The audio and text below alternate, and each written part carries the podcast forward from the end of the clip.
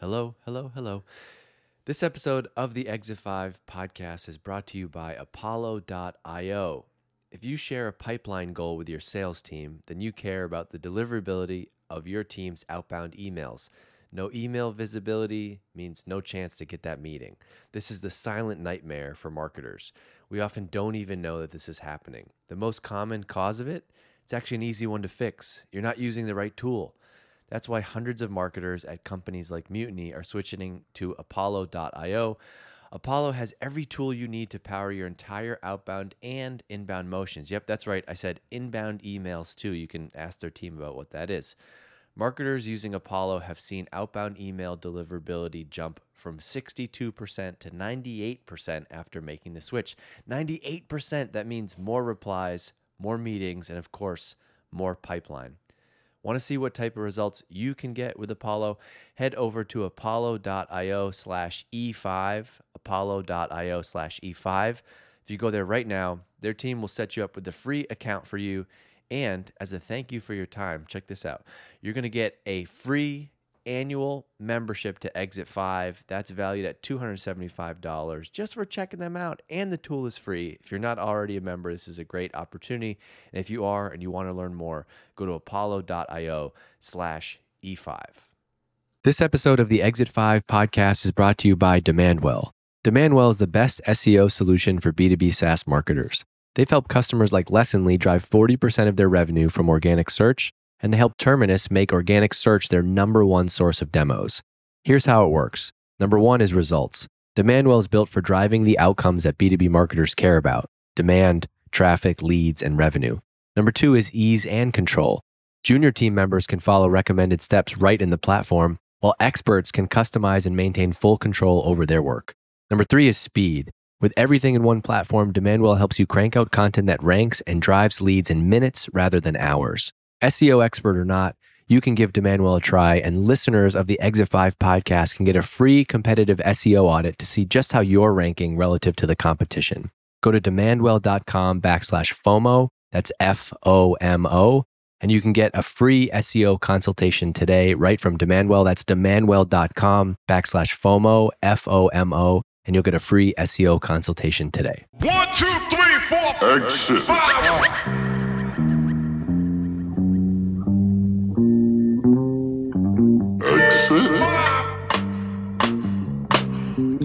Exit.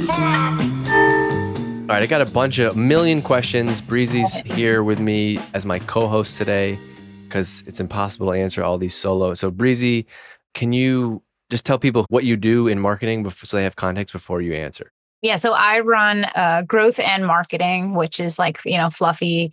Growth is sort of a confusing term, but basically, I run all of our marketing efforts. And then included in that is the SDR outbound team. So, kind of like both sides. Right now, I am at a fairly small company, 20 something people. First marketing hire here, built this company from the ground up. We have pretty solid awareness in the market today. So that's been exciting. Prior to that, been at pretty scaled companies like Alation in the data catalog space. So kind of seen both sides of the coin and kind of pluses and minuses of the All right, perfect. So here we go. I'm going to let you take the first one. By the way, these questions are all from the Exit 5 community. If you're not in the Exit 5 community, uh, go to exit5.com and you can find a way to join. It's really easy to expense to your company. That's what most people do. This question is from Jordy. You're joining a SaaS product at founder level. It's you and the engineer, and you need to build everything to do with brand, marketing, and lead generation. What are the first three tasks you work on? Which funnel is most important? Breezy, go. yeah. Before you should get started and do anything tactical, you should set the stage with the founding team and figure out what's important to them and also kind of direct them about what you're about to do in your next 30, 60, 90 days and what that's going to look like. Because people who don't have a strong understanding of marketing are going to expect if you say, okay, we're going to start a podcast and we're going to revamp the website and whatever it might be, and you just start to kick that off, they're like one week after you launch the new website, going to wonder why we don't have, you know, 10x conversions than we had before. So I think first, your job is to set the stage for everybody, figure out, okay, here's kind of what my plan is here are the expected like outcomes, but here's how long it's going to take so that they have a realistic view of kind of like how marketing works. That's great advice. And you said the most important thing, which I think, which is like, and I feel like this can be the answer to so many marketing questions, is the very first thing that you said, which was what's important to them, right? So often we just like kind of take something and just like go down this path and we just start doing stuff. And so when I read this question, like you say you need to do everything to do with brand marketing and lead generation. I'm like, I'm not sure we know that yet. Like, are those the right things? And you saying it that way made me reminded me of of this. When I joined Drift, I joined Drift as the first marketer. Little bit different situation from a company standpoint because they were two founders who had already done something big before. And so they raised $15 million like right out of the gate. And so they weren't actively selling their product, but they had $15 million in the bank. When I got hired there, we clicked right away because David, the founder, was like, here's what I want to hire you to do. We're not ready to sell right now. I want to build an audience. He really believed in content. And so he really wanted to invest in content. So the way that we measured success at first was like social platforms, podcasts, and email lists. And that was amazing because that gave me, okay, great. This is what this guy wants me to focus on. I can go and work towards that. Once we proved that out and we built an audience, now fast forward six months later, we're getting ready to launch our product. We did the same thing again. We came up with new goals and this time we are about to launch a free version of our product. And so we said that the only goal for this quarter is to get 1,000 signups for our free product. And like that was so liberating from marketing standpoint because it's like, okay, well, I'm just going to go do things that drive to this one goal. And so I think, yeah. you know, it's so easy to try to do 15 different things. So I, I would really push on that. Everything that you said, plus pick like one or two very clear goals and you don't have to make an annual plan right now. You're really going week to week, month to month. So make a monthly plan and then readjust. Questions one quick feed off yeah. of that is that OKRs, which are generally thought of as like a big company thing, can be super handy at every stage of a company. Go in knowing that your OKRs are going to be kind of like trash. Like you're not going to get them right in the beginning because things change so quickly in a startup, but at least it guides you in the right direction and everyone's on the same page. So OKRs, you write an objective, the KR is key result. So you like, okay, my objective is to drive brand awareness. The key result is going to be X number of website visits. The key result is going to be, you know, whatever it is, like running, like launching 12 ads or something like that. So you like kind of get these OKRs going. That's a good way to like, get it down on paper. Great idea. That's why I was a really shitty manager at first, is because I just would do stuff and not have clear goals. And I was the person that would like roll my eyes at the goals and the goal setting process. But that's very wise of you to suggest setting that. Even if it's just you and me working on something, right? We can set clear goals together. Didn't say I didn't learn that the hard way. okay, this question's from Liam. I'd love to hear you talk, maybe even a full episode about category creation. Building a point of view that drives the category slash ecosystem slash product is incredibly important. But what if your CEO doesn't know what that is or doesn't have a point of view? Do you hold their hand through it? Because obviously this product was built for a reason. And how do you, in today's marketing world, prime your market to now think about the category that you're building? Okay, so this is a challenging one. And this is a very common question about category creation. The hard part about category creation is there's not one sexy, like one liner or like quick summary as to how to do it. When we did it at Drift, it was a very clear vision from the founders at the beginning of like, we're going to create this company and go create a category. I think that it's very, uh, maybe the short answer, Breezy, you're nodding along, like, the short answer might be like i think it's not possible because if if it's not built in from the beginning it's going to be very very hard to do. You can do it. I think you could push the ceo to do it but it has so much to do with the dna of the company and where you sit in the market. And so if i were to push someone to do it i would evaluate the market see what gaps you think you can find, come up with a way to name what you're doing, show how it's different than the status quo, better than the old way of doing things, show people what's at stake if they don't do things your way and come up with a name for it. Like those are the basic steps. You can't simplify it into one little witty podcast answer. But it's a huge red flag for me that like is category creation going to be the right thing if this is not already on the CEO's radar? Yeah. And I think kind of like piling on top of it is like we love to create a name for something and then we get so attached to whatever the, like that catchphrase is that we made for it Whereas in reality, what we need to do is sure, maybe we need to like kind of create a name and start to build something around it, but we also need to be like listening to the market and to the data out there. So I would probably pull up, like once I have a good feel for kind of what we're building and this and that, probably like pull up Google Keyword Planner, like Search Console, things like that, and get in there to try to figure out, okay, like for correlated specifically, like we were like, okay, the category um, that we're building, we're going to call like product led revenue. So product led companies who are trying to find revenue opportunities, product led revenue. Okay, great, makes sense. But people describe things in different ways. So you want to get into the conversations that exists already. You don't need to rebuild the conversations that are happening out there in communities and social and things like that. So by looking at the data, we're able to see, okay, product led growth seems to be kind of like the term that's sort of taking off. And we can like, even in the minimal amounts that it was when we first started talking about it, now it's like blown up as a term, hopefully like from some of our influence there. But looking at some of those terms that are already out there that people are using and searching for, then start to like build kind of all the content and things around that. And that's how you can sort of sort of start to like build a category, if that's going to be the way we phrase this, is that you build the content ecosystem around that subject, and then your category happens to be at the center of it all. Yeah, great advice. The other thing is like category creation is probably not the I think people are obsessed with that term where like what might be more important for most people like actual like practical advice is cover up those words and say what do we want to be known for i think we get in this world of like what is a category what isn't versus like is product led revenue a category or not? That's a different debate than like you all are making a bet that it is strategically valuable for correlated to be known for product led revenue and then you're going to go create content around that and tell a story and, and build demand for that.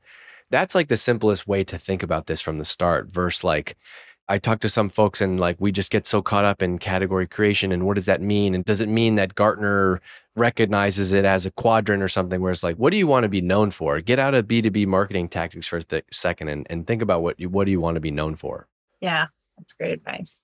Okay, this one's for you. This is from Graham. At a young company, there are a ton of different routes, tactics to grow and build the brand, but they each require time, focus, and resources, which are limited. How are you evaluating where to put your early resources to start gaining some momentum? Everything you do at an early stage should be able to be repurposed in multiple ways. So, if you are doing a webinar, then you should scrape the audio from that, and that should be your podcast and then you should you know take the slides from it and make that you know readily available on your website built as a page or that's your ebook or whatever it is. So whatever the content pieces that you're making and you've got to kind of like repurpose it because your resource that you have the least of is going to be your time. And that doesn't mean you need to just spew out tons of content. Each one should be like purposeful and as to like why you're kind of building it, but think about how you can scale it. So I'll give some examples. Like over here, so at Correlated, we started to do these live events. Cough, cough. It's a webinar, but nobody likes the word webinar. So we called it a live event. So we started to do these live events. I actually think it's the other way. It's like they called it webinar. It's always been live event, you know? yeah, yeah, true. And so we are running these things. And yes, the data turning around on it was that, yeah, they were really good. They drove people to sign up for it. Afterwards, we were having great conversations, but it was taking us a ton of time because we were putting together some slides, we were pulling in speakers, we were doing the promotion, and it was just hard to kind of pull this off. In the meantime, while we're also running these webinars, we were doing these what we like bi-weekly calls. So every other week we were getting on a call with a bunch of product led revenue leaders in the space to talk about, okay, what are you working on? And just like a sheer conversation there. Well, lo and behold, like the kind of outcomes of both of those things was pretty much equal, but the amount of effort and work put into the live events was so much higher. So instead, we decided to kind of like focus our efforts on these biweekly calls, take the audio from those, put it into a podcast, take the video, put that up on YouTube. Um, we're looking at outsourcing someone who's going to like write it up into like a piece of content for us. So anyway, kind of long answer there. But what I'd say is just you know, first of all, you're not going to get everything right. So try to learn as quickly as you can. If you pushed to do an activity and you're learning it's just not paying off, be the first one to admit, I don't think this is the best way forward. I thought it was. That was my hunch. Here's why I think I might be wrong now. Here's what I'm going to do about it. That will go a lot further than just continuing to push through an activity that's not working. Um, and then also, just as much as you can, try to squeeze everything out of each piece of content that you spend time on. back to what you said in the beginning, the very first thing is like what's important to the company versus like, you know, we're not just doing all this stuff for the heck of it. One thing I see, in addition to what you said, that companies make mistakes at, and I've definitely been guilty of this too, is like when it comes to, I think we kind of do a lot of things kind of half ass, or maybe not like half ass, not the word, just like they're, they're like okay. And, you know, the blog content is okay. The social content is okay. The live events are okay and I think it's just very easy to kind of just do like a six out of 10 on all those channels and they never really grow. Or like if you look at any of the brands that any of the companies that we see today that have made a, a really strong impact, it's usually because of one or two really focused channels. Like I know for us at Drift, it was our podcast, Seeking Wisdom, was like the catalyst to building the brand. Or if you go look at Gong, I saw they posted today, they crossed 150,000 followers and Devin posted all this stuff from them they kind of focus all of their social media efforts on LinkedIn because that their bet was that salespeople were there. They didn't just take like what a lot of companies do is they kind of have an average idea and then they there's like you know youtube and every youtube video has 21 views and you got you know 40 people on your email list and no one's reading the blog or i look at an example that i think is great today is what amanda is doing at spark toro like their content is very good. It's like 10x level content. It's not a shitty little blog post. It's like meaty with screenshots and call outs and arrows. And it's very meaty. It's like, it reminds me of some like AppSumo content that I used to really like. So she's doing an awesome job building the SparkToro brand because they're using, they're very focused on social media and written content. I would just much rather see you as a company make a bet on one or two channels as opposed to just kind of like start doing all the things. And this can be based on what you're naturally good at. And so like the reason we started a podcast at Drift was because I had experience doing a podcast before. David wanted to do a podcast. We were like, shoot, should we do this? Nobody's really doing it. Let's go do that. Maybe you edit videos as a hobby and you could really quickly do something awesome with TikTok or YouTube. That's how I might think about prioritizing. Like it's better to be focused on one or two channels and make those bets. Yeah. I think too, like that quality of content is so important. People get locked in this idea of like, oh, putting out, you know, six blog posts a month would be sweet. Like, no, that means literally nothing. Putting out two really awesome ones would be good that get a lot of traffic or that people find like super useful. So just being thoughtful about that. So like how are you coming up with topics of for the content that you're creating? Well, you should be out there in the market seeing what people want to learn about. Then bringing that in and saying, okay, we've now heard X amount of times people asking about, okay, what's it like to go from sales led to product, whatever your topic is. You kind of bring that in and then you're thoughtful about each piece. So you're thoughtful about what you talked about in the first place and then about launching that content. So for the blogs, like do the extra three minutes to make it SEO optimized. It's definitely not going to hurt. You shouldn't spend four hours on it, but you can spend a couple of minutes just to add a, a little bit of optimization and things here and there. Yeah. Put a little thing on the side to make it more readable so that people can kind of click through the content quickly and jump down to page to what's important to them. Like think about kind of those little I totally agree. And my experience has been like the content is the best when we were actually doing the least of it. It's like when it becomes yeah. content factor, it's like we only have the bandwidth to do like one article a week right now. So yeah. like that one article a week is going to be amazing. And that's such a great mindset to have. Shout out Spindrift. Was that a Spindrift? That was a Spindrift. Love it. I need beverage uh beverage sponsors. So Spindrift or, or Olipop. I'd get on the Spindrift train. It's like my but, entire fridge right now is just filled with Spindrift. Do you think you can drink like many of them in a day? Like there's nothing in it. No, I don't even usually drink them during the day. I like for my brain, it's my end of day drink yeah, usually. I love to kind that. of break out. Like that's how I finish my work days with a Spindrift. So we got it. I little, should be sponsored at this point. So we got it a little bit early. So well, let's get you yeah. that. Like post on LinkedIn and help Breezy get sponsored by Spindrift. Okay. this next question is from Sam, reading founder brand at the minute, very actionable. Thanks, Sam. Also, Sam, great name. My son's name, fantastic name. Three letters, rule of three, very memorable. uh, I'm just joking. Regarding people will think that that's serious. Like, what's um, the acronym stand for? SA. I don't uh, smart ass motherfucker. Uh, I hope so. Uh, reading founder brand at the minute, very actionable. Regarding building a podcast for your niche, what are some good ways you've seen brands differentiate from the standard founder and expert customer friend chat for an hour format? Breezy, this question is not for you, but I would love to hear you answer this as a podcast consumer. What do you do? yes, actually, well, and I do have my own podcast. So this is uh, oh, shout out I can, to your podcast. I can kind of do it podcast? on product led revenue. It's kind of like a deep dive with uh, high level revenue leaders at product led companies. Awesome. Yeah, I mean, I think to differentiate, like I kind of say with all of my answers, is like get feedback from the market. So after you get a couple little episodes out, people will message me on LinkedIn, say, Hey, I just listened to this on while I was walking my dog. I really enjoyed it. Like, that's great. I love the positive feedback, but I'd actually be really curious too if there's things that you wish you had heard on it or questions I didn't answer, things like that. And getting those sorts of questions in there has been a great way to like reincorporate. First of all, then the listeners are stoked because you listened to them and you put what they wanted in the podcast.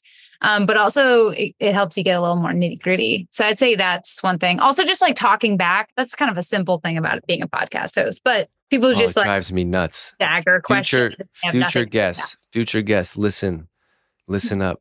Let's have a conversation. It makes it way better, right? You ever interview somebody and you're like, it makes some people uncomfortable. One of the reasons I rush into like record when we get on the Zoom is because people like they make this thing. It's like the person you were talking to before and then like we start the podcast and it's like yes breezy thank you for this great question. Next question. And it's like no i want this. Like i want like if we were hanging out in person talking about this topic i want that. It's hard to replicate that but that's what the goal is i think the first like four seconds of every recording are me going, okay, I just clicked that big scary red button. So we're already recording. So you don't have to, you know, perk up in your chair. You're good to go yeah next time i guess you have to tell people okay so i had the benefit of uh, while you were giving really good answers i was scribbling down some notes to help me formulate uh, some thoughts on this and so hey it's dave this episode of the exit 5 podcast is brought to you by apollo.io if you share a pipeline goal with your sales team then you care about the deliverability rate of your team's outbound emails no email visibility means no meetings this becomes the silent nightmare for us marketers you often don't even know that this is happening.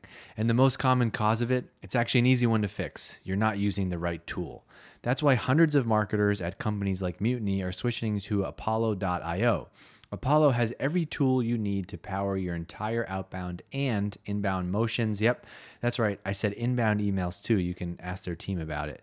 Marketers using Apollo have seen outbound email deliverability jump from 62% to 98% after making the switch. 98%, that means more replies, more meetings, and of course, more booked pipeline. Want to see what type of results you can get? Head over to apollo.io slash E5, apollo.io slash E5 right now and book a meeting with their team to get set up. And as a thank you for your time, they will give you a free annual Exit 5 membership for booking a meeting that's valued at $275. Go check them out, apollo.io slash E5. My perspective on this one is number one, you can still do that same format and be better. That is still an option because I think that let's say, okay, you're saying like, I don't want to do the standard founder and customer chat for an hour podcast. I hear you. And lots of people do them. However, it doesn't mean that it can't work for you because I think with podcasting, so much of it comes down to the host and the reason to listen. And I think of basically every podcast that I listen to, I listen because of the host. Obviously, there's a there's a guest that's the main draw, but the host is interesting, has something to say, is funnier or smarter. And so don't limit that as an option. Like maybe all the founders that are doing this in your space are super dry and boring. Do you have an opportunity to be the real version of you and you get customers to open up more than anybody else, right? You could do something like that. Like people listen to this podcast. This isn't the biggest podcast in the world, but people tell me that they listen to this one despite others because they say like, "Oh, I appreciate the way you like ask questions and try to get at answers." And so like there's definitely lots of ways to stand out. Another one is you could go the other route. I've always wanted to do this, but I've never done it and do like a a narrative, you know, more storytelling podcast where like it's much more produced and you interview a bunch of people. Maybe you maybe it takes 10 Zoom calls to make one episode, but you you stitch them together in a way that makes it much more narrative. That could be really interesting. You could also do that with just one interview. It doesn't have to be 10 hours. You could also try something shorter or longer, right? So at Privy, the podcast that we did there was 10 minutes. Ben, the founder, did it almost every day, and it was eight to 10 minutes max. And he gave like one very specific tactical tip. And that worked really well because nobody else was really doing that in the space. Or another example is just like rethink the format. Alex Lieberman, he's the co founder of Morning Brew. I follow him on Twitter, I guess. But I've been seeing all these little uh, 60, he does these little TikTok videos that are called 60 Second Startup. And he basically interviews founders on a park bench in New York City. And like in 60 seconds, they have to pitch what they do. And that's a cool format, right? It, it's different. So I think there's definitely lots of ways to innovate on the format.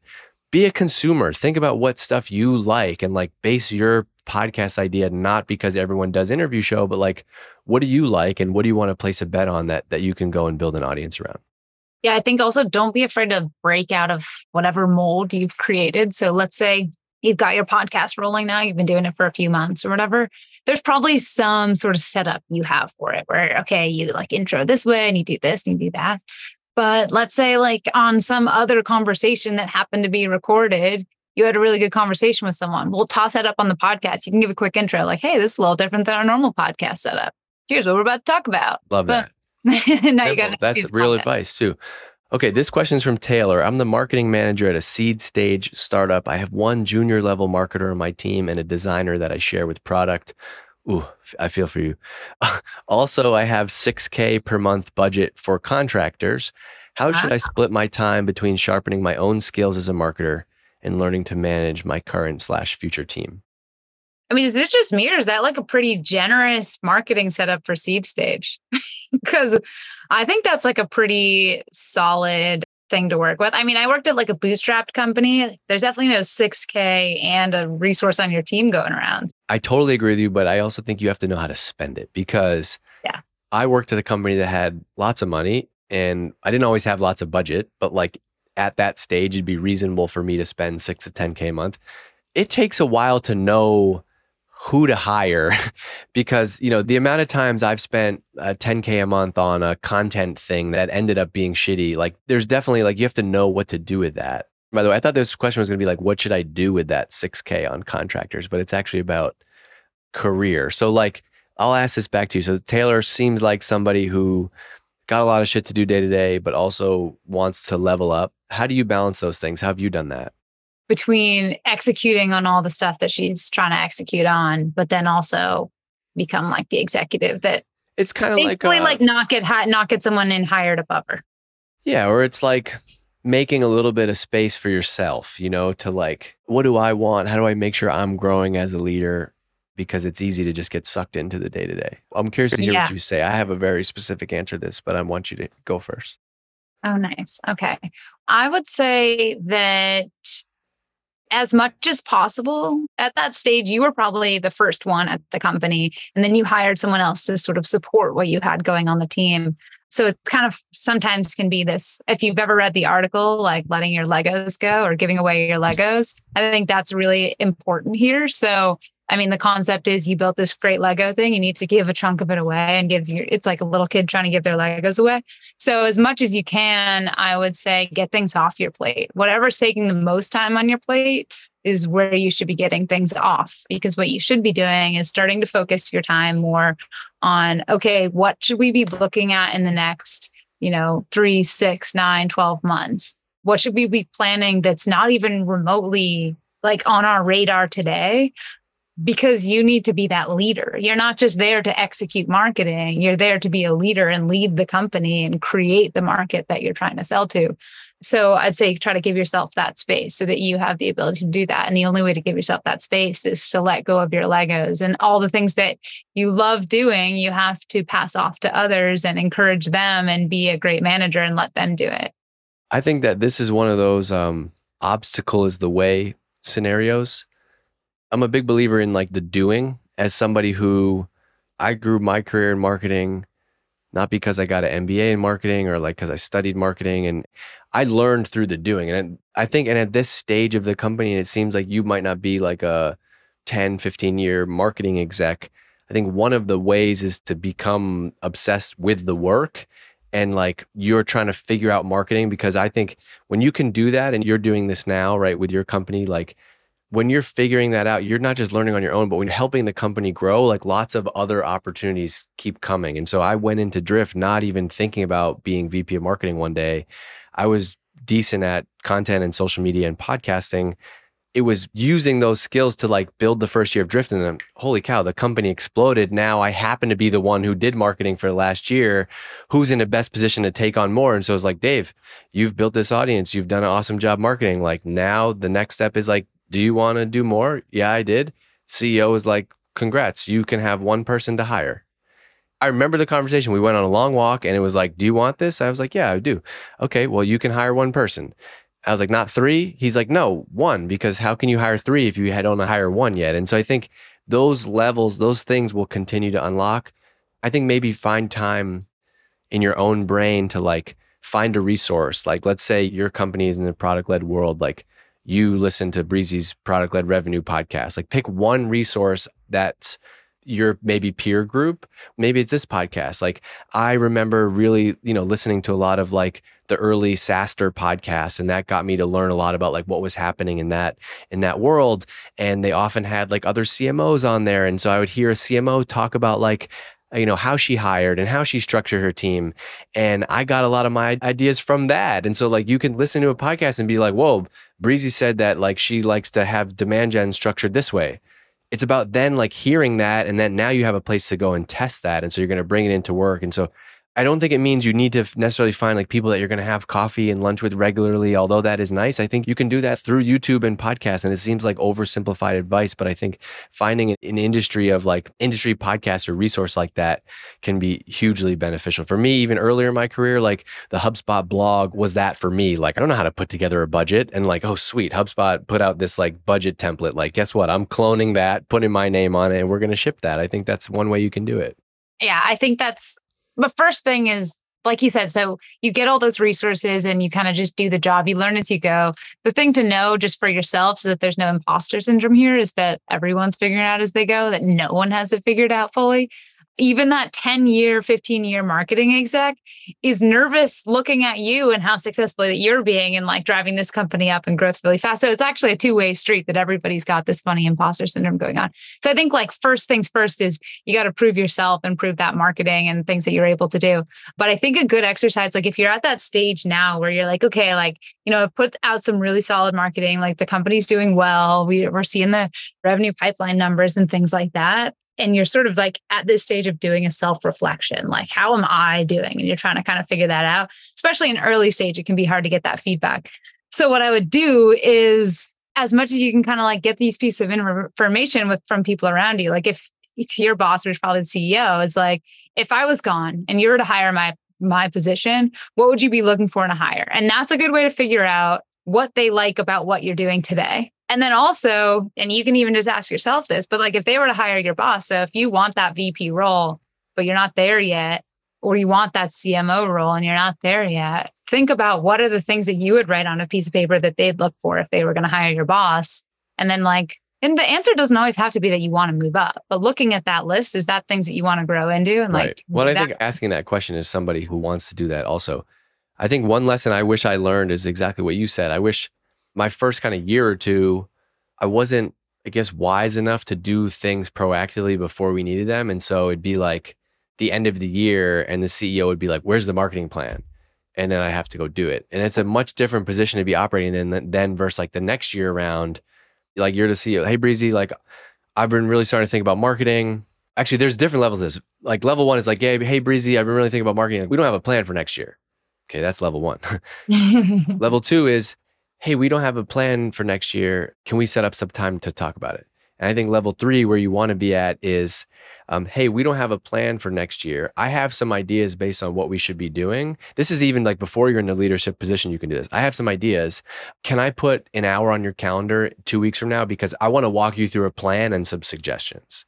Like that's the dream. Like as a manager of people, like that's the dream to have that person on your team who's like pushing you. And I feel like I made the most progress personally when I like learned how to manage up. And I was like, oh yeah, he's not going to tell me like the CEO's. He's got a hundred other things. He's not going to tell me what he thinks the marketing budget should be. He's like waiting for me to like to do that. And so I wish I knew some of those things to do them more proactively, like in the early days. Totally, hundred percent. But then again, like there's value in in learning, and it's much easier to have the perspective later. Okay, this question is from Brendan Hall. Hi, Brendan. Are people generally fatigued from virtual events? Is there a way to roll out a content series with a live component that buoys everything else? In other words, we're doing a live AMA with big name at such and such time. Get your questions in and then check all the rest out after. I think it's a great idea.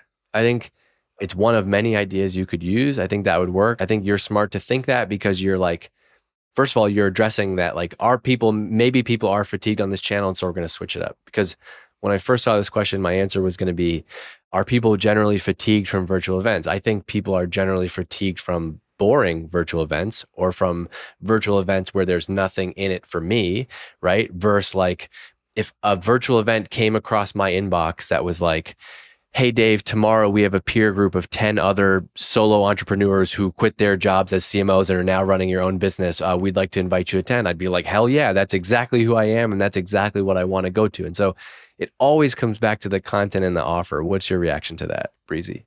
Yeah, I mean, as long as it's, I think whatever the mold is, break it. so if you see people doing, you know, conferences and here's the agenda and all that stuff, and that's your little like gut feeling is telling you that's what people are fatigued of, then don't do that.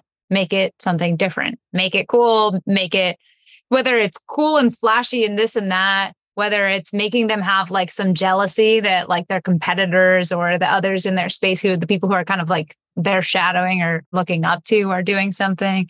You can do that. If it's super personalized, like the example that Dave gave, to that. What people don't want is boring. So like even on our like the biweekly call that I have, like I'm like, hey, like you can bring your lunch if you want. If you have a dog, if you want to bring your baby or your other kids are kind of screaming around, that's fine. Do your thing. It's informal. People are like on a walk outside. There's like trees in the background on this talk. And it's like this Great. is this is exactly what we wanted. We just wanted a normal conversation with like smart people. Yeah, break the mold. That's good advice. Look at what's happening. And I think some of this is is a game of attention. It's like you could have an interesting thing, but it's just in this pattern repetition where everyone else is blind to it because it looks and feels just like everything else. Yeah. Was it Chili Piper? I'm guessing who did the hot chip thing and then interviewed uh, I, I, don't I don't know if it was, but oh uh, no, you know this guy Daniel Rodriguez when he was at Alyce, I think. Maybe it was a different thing, but I did that. And that's he, like that. Like that's yeah. yeah. Yeah, I mean that one's a little extra it? out there, but it just is an example of doing something. Like yeah, it doesn't have to be that. If that's not like on brand for you or your company, it doesn't have to be that. You can like invent, you know, iterate on the format. Like you see that sixty second startup pitch thing that I mentioned earlier, like, oh, cool, there's a maybe there's a one minute version we could do that. We sell to HR. We're gonna instead of doing a podcast, we're gonna build a TikTok page where every week we publish three one minute interviews with chief human resource officers at companies to hear like what they're going through today. That could be something it's all based on like the like psyche and interests of like your persona. So the people that I sell to, like they're happy to be on camera and be talkative and they're like forward thinking. They all want to share ideas. So like that format makes a ton of sense for us. Other people don't want to be on camera. They would actually rather type in like a live format of chatting in the background while something else is happening on camera. So like whatever the preferred format for your audience is, like cater to that, but just in like a fun way that actually makes sense. Okay, Brendan got another one in here and we're going to answer it. RE influencers and content partnerships. Any tips on keeping edgy ones on track? To borrow any tips on keeping edgy ones on the track? To borrow a music analogy, we want a Meg White and we keep getting batshit Ginger Baker. I have no idea. I know who Meg White is. I don't know who batshit Ginger Baker is.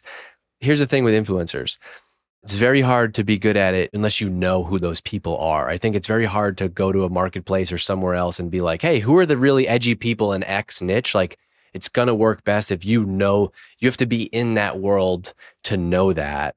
And I think it's tough. So I would go and revisit and just be like, do we have a deep enough understanding of this audience? And you got to be able to make that list for yourself. Yeah, that's a tricky spot. I think the things that don't scale in marketing are always the best ones. So, like the most well known influencer is probably not your best person to even have on your side. It's going to be the one who has a really core, highly engaged audience, anyways, to kind of work with. So, I think that's good advice, though, on mm. people that you kind of know already that you've been following, that you find interesting, or that you hear from like your prospects is interesting that's a good way to do it. Actually, at Elation, that's what we did. We just polled our our current customers and others and asked kind of how where and how they consume information, and then ended up partnering with those folks to create content. So you can always ask your customers too. This question is from Iona. What are realistic estimates for getting stuff done? Messaging, positioning, sales decks, revamps, lifecycle automations, cold outreach, assets created, case studies, etc. I tried to think of a better answer. This one, like I saw this and it punched me right in the gut, and I even wrote a response. Sometimes I write an angry response, not angry, but I said 30 days max. There's always a V1. My bias is go fast, learn, iterate. Anything that will take longer than 30 days really scares me and usually ends up being a time suck slash sunk cost. I know that's not always realistic, but it helps as a guiding principle. Yeah, don't let great and get in the way of good. Is that the saying? and just like most of the people that are listening to this are not at humongous, humongous companies where there is so much like risk or internal process. Like we just make these really slow estimates or don't think about what the V1 is. And I'm not the right person to answer this because my bias is speed and it's it's very rare and I know that because I've burnt out many people that I've worked with in the past and I think it's a competitive advantage but it's also a flaw. But the advantage you get from going fast I've had many conversations with creative directors and other creators out there that I respect who will push and say yes but if you want something great you know and we talked about content earlier if you want something great.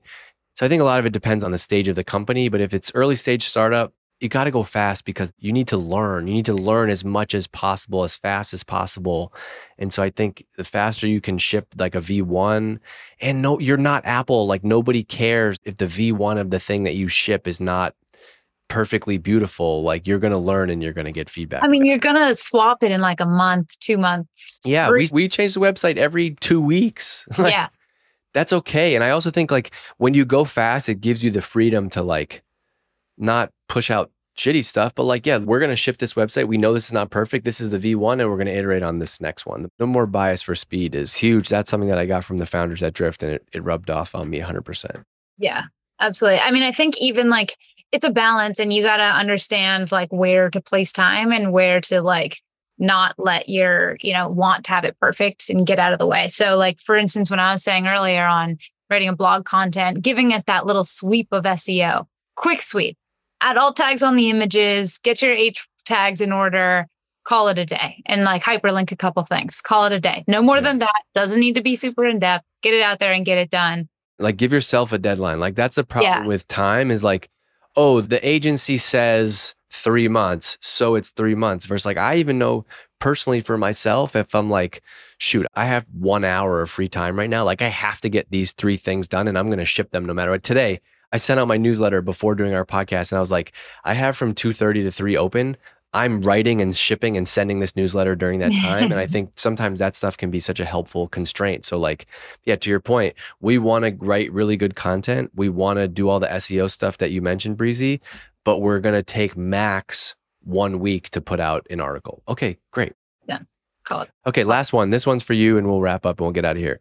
Uh, Mickle says, What are your top tips for launching and getting listeners for a new podcast. I'd love to hear what your experience, Breezy, has been with uh, product led revenue and you know how you've grown that so far. Yeah, whoever I'm bringing on the podcast, get them really involved in the process and get them excited about sharing it. I mean, because then you're as much as you can, you know, spread out who's helping to promote something. Great. We also have our entire team share each podcast episode internally. That is the one piece of content that across the entire team is shared.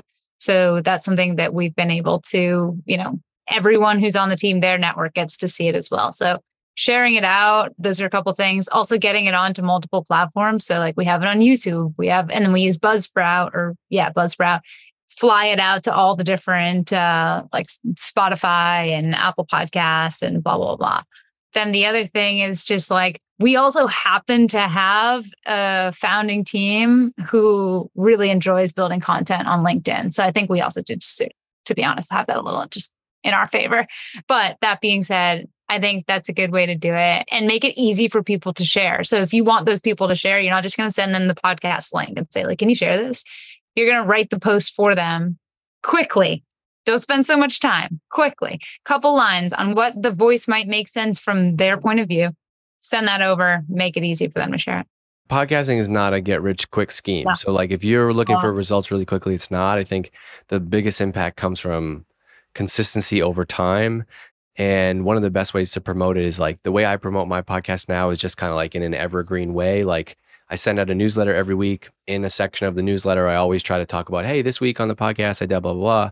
I have social media clips that are always going. Um, trying to put out useful interviews and and hope people tell their friends. But I think it takes consistency over time, unless you have some like secret like viral way to do it, like you know you book Obama for a Zoom call and like that's your podcast. But I think that's not realistic. So yeah, I think if you've run nurture campaigns over email in the past, you can like think of a podcast in that way. Like your job is just to nurture them. Like, will some of those people convert out? Yeah, maybe. But in general, you're kind of just like keeping it going and keeping people interested. And that's sort of what your podcast is. Definitely not a just like top of funnel, huge driver, this and that.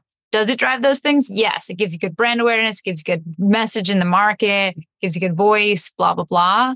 But it's not just, okay, look at here's our list of all of our inbound that came from the podcast this month. It's just one channel of very many. Okay, Breezy Beaumont, thank you for doing this. Thank you for hanging out with me and answering all these questions. I need to refill my water and uh, need to take care of the baby over here. So, quick plug for you and company and wherever people can find you if they want to connect with you after this, as we probably let the awesome Exit 5 intro music take us out of here. For sure. I'm on uh, LinkedIn if people want to connect there. I'm also in the Exit 5 group, so come find me over there.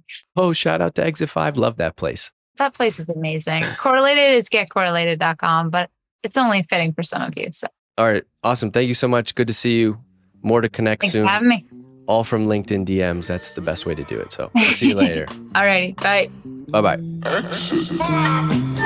Hey, thanks for listening to this episode of the Exit 5 podcast. If you're in B2B marketing and you want to grow your career, you should also go and check out everything that we have over at exit5.com. We've got articles, we've got videos, we've got templates. Plus, we have a community, a community of over 4,000 B2B marketing pros. Whether you're deep in your career and want to connect with your peers or just starting up and you want a place to go where you can see what people are talking about, get smarter about B2B marketing in your own time to grow your career and help grow your company, go and check it out. It's exit5.com. You can get on the email list there. You can join the community. There's 4,000 marketers in the community. We have a job board. We're always adding new stuff. It's really becoming the number one place you can go if you want to grow your career and learn more about B2B marketing outside of what you're doing inside of your company every day. So check it out, exit5.com. And I also want to make sure I give a shout out to my friends at Hatch. That's hatch.fm. They produce this podcast. It sounds amazing because of the work that they do. And they work with B2B companies just like yours. They offer unlimited podcast editing and strategy for businesses. You can get unlimited podcast editing and on demand strategy for a low monthly cost. All you got to do is just upload your episode and they take care of the rest. Go and check them out. It's hatch.fm. Hello, hello, hello.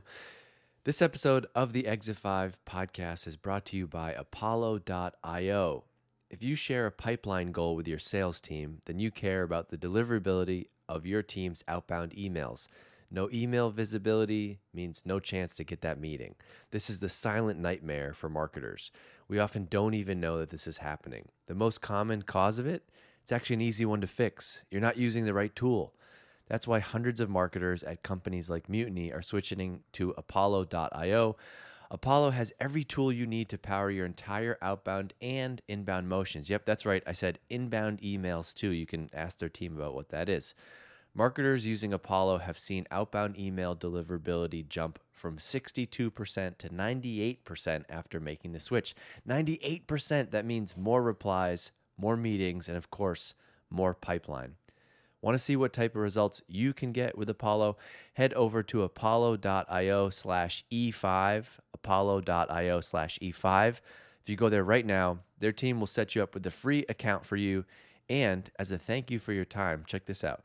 You're going to get a free annual membership to Exit 5. That's valued at $275 just for checking them out. And the tool is free. If you're not already a member, this is a great opportunity. And if you are and you want to learn more, go to apollo.io slash E5.